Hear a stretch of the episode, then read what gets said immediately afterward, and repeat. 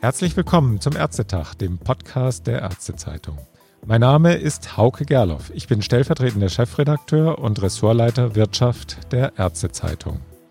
Heute nehmen wir angesichts steigender Infektionszahlen eine Institution in den Blick, die normalerweise ganz im Hintergrund agiert. Das Kompetenzzentrum, kurz COC, ganz modern, Hygiene der Kassenärztlichen Vereinigungen und der Kassenärztlichen Bundesvereinigung. Das COC hat vor kurzem eine Broschüre Pandemieplanung in der Arztpraxis, eine Anleitung zum Umgang mit Corona erarbeitet. Autorinnen der Broschüre sind Marion Dorbert und Claudia Lupo vom COC. Und eine von ihnen, Frau Dorbert, habe ich jetzt auch am Telefon. Ich grüße Sie, Frau Dorbert. Hallo, Herr Gerloff. Ich grüße Sie auch. Ja, freut mich, dass das geklappt hat mit dem Podcast heute. Und dann gehen wir gleich in Medias Res. Frau Dorbert, die Infektionszahlen steigen. Sie haben Arztpraxen mit der Broschüre Pandemieplanung in der Arztpraxis einen Leitfaden an die Hand gegeben, wie sie ihre Praxis in dieser Zeit gut organisieren und auch natürlich die Ansteckungsgefahr minimieren. Ist das nicht eigentlich viel zu spät, wenn man so will? Also bei einer Pandemie, wie wir sie gerade haben, ist es einfach so, dass das Fortschreiten überhaupt nicht ähm, vorhersehbar ist. Das heißt, die Vorgaben und Empfehlungen ändern sich gerade am Anfang immer wieder und ähm, man weiß auch überhaupt nicht, was in naher Zukunft kommt und was da noch passieren wird. Viel früher hätte die Broschüre gar nicht veröffentlicht werden können, weil wir aus der Erfahrung der vergangenen Monate erstmal lernen mussten, okay, mhm. was gibt es denn überhaupt für Themen? Was gibt es denn zu beachten? Wo sind denn die Schwierigkeiten? Und an was hatten vor wenigen Monaten noch keiner gedacht, an was jetzt einfach zu denken ist. Mhm. Und wie kann so eine Broschüre dann in einer Praxis tatsächlich helfen?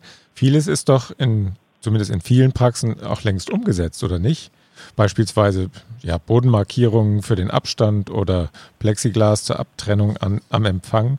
Braucht es dafür dann wirklich noch eine Broschüre? Also wir haben die Broschüre so aufgebaut, dass er aus einzelnen Bausteinen besteht. Der vordere Teil ist eine Checkliste, der keine Umsetzungsvorschläge aufzeigt, sondern Themen benennt, an die man einfach denken muss. Sei es drum, welche Vorgaben gibt es denn jetzt gerade von der KBV oder von meiner KV? Was muss ich denn überhaupt alles in meiner Praxis bedenken? Und die Checkliste ist so aufgebaut, dass sie nicht nur einmal am Anfang der Pandemie verwendet werden kann, sondern auch im weiteren Verlauf, wenn sich immer wieder Änderungen ergeben. Wir halten es für sinnvoll, wenn man sich vielleicht im Team zum Beispiel einmal in der Woche miteinander hinsetzt und die Checkliste nochmal durchgeht und einfach nochmal überprüft, sind wir noch auf dem aktuellen Stand oder hat sich wieder was getan und wir müssen unser Hygienemanagement in der Praxis wieder anpassen auf den aktuellen Stand. Mhm. Und so soll die Broschüre und gerade die Checklisten Stück für Stück strukturiert den Praxen einfach dienlich sein. Mhm. Also ich fand beim Durchgucken der Broschüre faszinierend, dass ja, es wird ja deutlich durch diese Broschüre, wie komplex der Umgang mit der Pandemie für ein Praxisteam tatsächlich ist. Und das ZI hat das ja auch in einer eigenen Umfrage vor kurzem untersucht, wie hoch der Aufwand dafür ist. Das sind ja viele Stunden, die die Teams da reingesteckt haben und auch die Praxisinhaber. Und Sie haben es eben ja schon angedeutet, es gibt Checklisten zur Praxisorganisation, zur Steuerung der Patientenkontakte, zur Labordiagnostik, zur Vorratshaltung persönliche Schutzausrüstung. Sie haben dann aber auch viele Mustervorlagen erarbeitet, Informationen für Patienten, Dokumentationen zu Schulungen, Ergänzungen zum Hygieneplan. Also es ist einerseits faszinierend, aber ist die Pandemie ein Bürokratietreiber? Die Pandemie ist sicher ein Bürokratietreiber, aber die Pandemiebroschüre ist es sicher nicht. Also mhm. unsere Grundidee oder unser Hauptanliegen ist es einfach, den Praxen was an die Hand zu geben, womit sie strukturiert sich einmal durchgucken können. Habe ich an alles gedacht. Und wenn ich noch was ergänzen muss, zum Beispiel bestimmte Maßnahmen, die ich im Hygieneplan beschreiben muss, dass wir das schon anhand von Mustern vorgelegt haben und die Praxis muss dann einfach nur gucken, passt das so auf mich? Kann ich das eins zu eins übernehmen oder inwieweit sind denn da Anpassungen noch notwendig? Es soll letztendlich dann auch Zeit sparen, indem nicht jeder von Null anfangen muss und einfach von vorne beginnen, etwas Neues zu erstellen. Mhm. Wenn man sich die Checklisten jetzt durchschaut, dann kommt man sehr schnell auf den Trichter Qualitätsmanagement ist tatsächlich ja Teamarbeit. In einem Praxisteam kann nicht einer alles übernehmen. Dafür steht in jeder Checkliste ein Feld zuständig. Das habe ich gelesen in der Broschüre. Da muss dann der Name der zuständigen Person eingetragen werden. Und wenn es erledigt ist, wird das Thema zumindest vorläufig, Sie haben es ja eben gesagt, äh, es ändert sich ja auch vieles, mhm. wird das Thema vorläufig abgehakt. Wie läuft sowas in einem Praxisteam ab, wenn eine MFA für einen Bereich zuständig ist? Hat sie dann auch tatsächlich die Autorität, sich im Team auch gegen den Chef oder die Chefin durchzusetzen? Oder ist das in jedem Team erstmal Übungssache? Also das ist mit Sicherheit auch eine Übungssache und hängt natürlich auch von dem beauftragten Mitarbeiter ab, aber natürlich auch vom ganzen Team. Ganz, ganz wichtig ist es einfach, dass der Mitarbeiter, der damit beauftragt ist, vielleicht die Rolle des Pandemiebeauftragten hat, dass der die absolute und volle Unterstützung sowohl vom, vom Praxischef als auch vom gesamten Team hat. Denn nur so kann es funktionieren. Mhm. Die Praxis kann nur gut durch die Pandemie kommen, wenn das einfach ganz klar ist, okay, wer hat denn jetzt zu diesem Thema sich vielleicht am meisten reingekniet, wer hat denn die meiste Ahnung und auf wen gilt es in dieser Situation entsprechend zu hören. Mhm. Sie haben es auch schon eben angedeutet. QM als Teamarbeit heißt ja immer auch, dass in Teamsitzungen Abläufe erarbeitet werden und dann auch eben verbindlich gemacht werden. Sehen Sie Ihre Checklisten in diesem Sinne dann wohl nicht als fertige Vorlagen, die einfach eins zu eins übernommen werden sollen? Oder wie sehen Sie da Ihre Dokumente, die Sie erarbeitet haben? Genau. Gerade die Checklisten können auf gar keinen Fall eins zu eins übernommen werden. Das sind immer nur Ideen, an die man denken muss konkrete Umsetzungsvorschläge sind überhaupt nicht zu machen. Dafür ist eine Pandemie einfach viel zu dynamisch. Also viel wichtiger ist es einfach immer wieder regelmäßig dran zu bleiben und am besten wirklich im Team durchzusprechen, wo ist unser aktueller Stand, wem ist vielleicht was aufgefallen und wer ist der Meinung, an irgendeiner Stelle hapert es noch und man müsste noch was verbessern können. Und wenn man jetzt mit den Dokumenten arbeiten will, Sie haben das ja als PDF ins Internet gestellt, aber es gibt auch noch eine Word-Version, mit der man arbeiten kann, habe ich gelesen. Genau, also die Broschüre an sich ist so aufgebaut, dass man sie digital nutzen kann als PDF direkt am Rechner und die Kreuzchen setzen, jawohl, wir müssen an diesem Punkt arbeiten oder zuständig ist Person X, kann man digital anhand von Formularfeldern ausfüllen. Aber natürlich gibt es auch die Möglichkeit, dass man sich das ausdruckt und vielleicht mit dieser Checkliste auch durch die Praxis läuft und sich vielleicht anhand der Räumlichkeiten ein bisschen orientiert und einfach überlegt, okay, wie kann man in dem und dem Raum das Bestmöglichste rausholen, was weiß ich, um Patientenströme beispielsweise zu trennen. Mhm. Kommen wir nochmal zurück zum Thema QM allgemein. Äh, wenn man so eine aktive QM-Arbeit betreibt, teilweise machen die Praxen das mit Begeisterung, teilweise wird das eher so als Belastung gesehen. Wenn man das jetzt mal wirklich aktiv betreibt, bringt es dann für die einzelnen Teammitglieder auch Wertschätzung? Wie sind da Ihre Erfahrungen?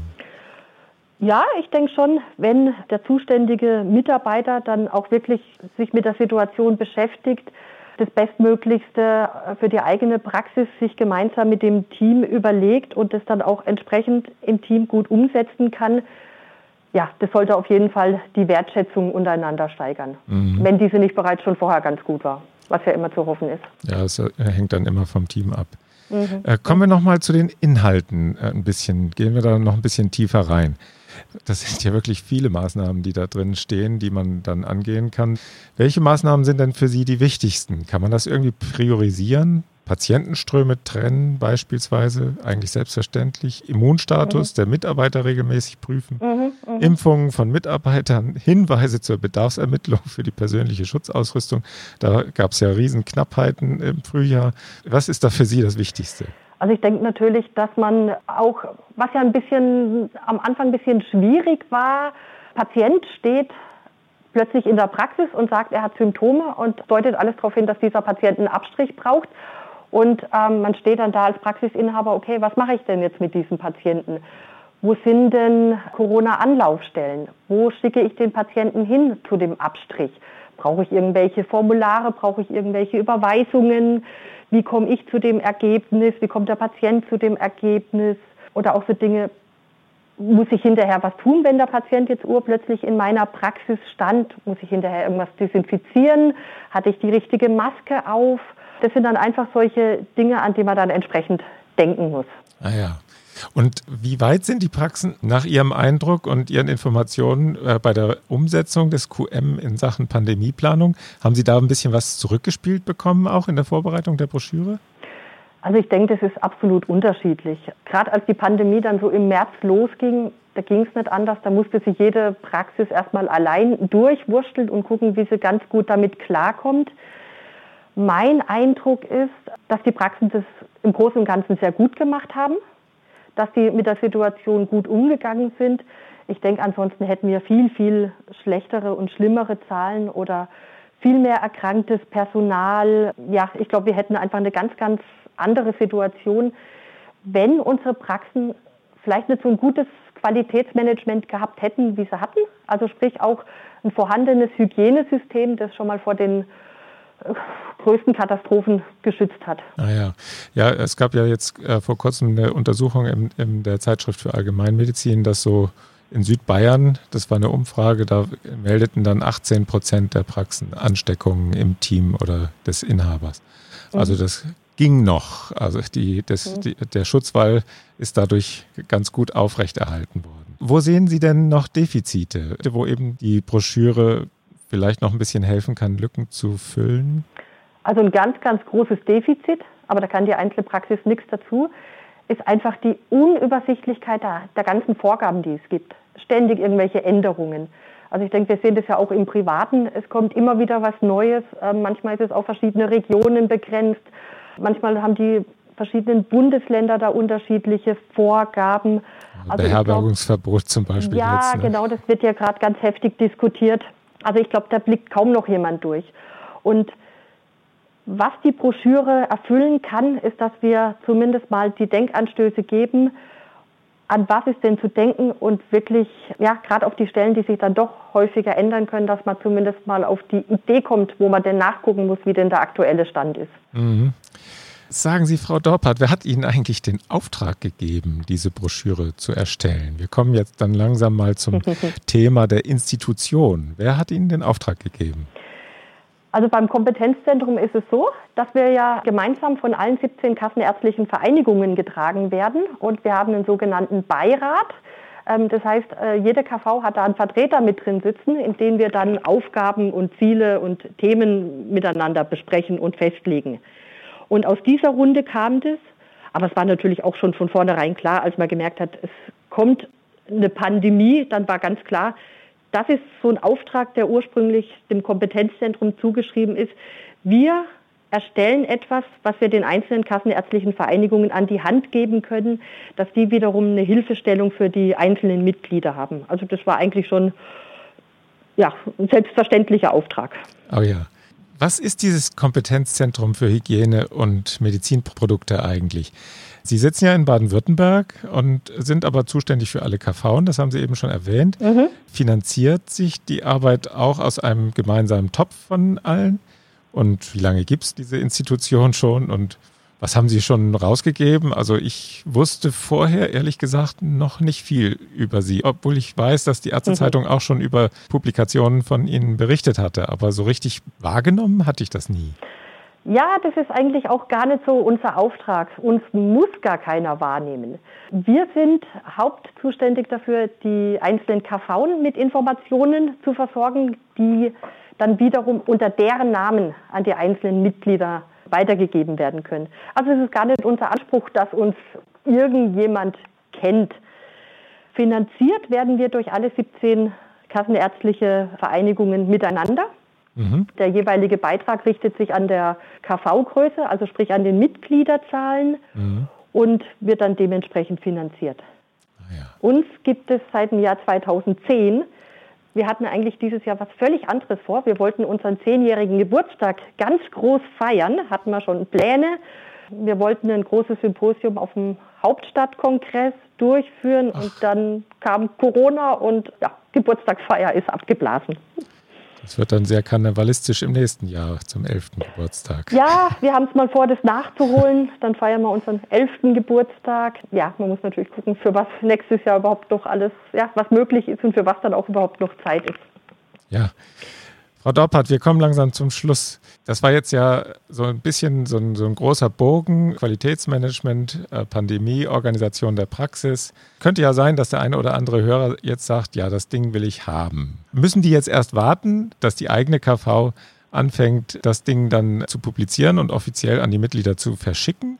Oder kriegen die das auch im Internet? Und wenn ja, äh, das hatten wir auch eben schon angedeutet, wo wäre das dann zu bekommen? Also wir haben die Broschüre erst vor wenigen Tagen an alle KVen geschickt und manchmal ist es ja auch gar nicht so schnell möglich, es auf die eigene Homepage zu setzen. Mhm. Das heißt, manche KVen haben sie bislang noch nicht auf ihrer Homepage. Aber jeder Interessierte kann sich bei uns auf der Kompetenzzentrum-Seite die Broschüre schon mal sofort downloaden und auch am besten gleich heute Nachmittag noch loslegen und die Checkliste durchgehen. Sie finden das unter www.hygiene-medizinprodukte.de. Und da ist es dann zum Downloaden. Das ist nicht so schwer zu merken. Vielen Dank, Frau genau. Daupart. Ja, Sie haben uns einen lebendigen Eindruck, wirklich lebendigen Eindruck vermittelt, wozu Qualitätsmanagement gut sein kann. Gerade auch zur Bewältigung besonderer Herausforderungen wie jetzt eben auch in der Pandemie. Aber auch welche Arbeit Praxen damit haben können. Abläufe, sicher durchplanen, Hygiene sicherstellen, Ärzte, Team und Patienten schützen.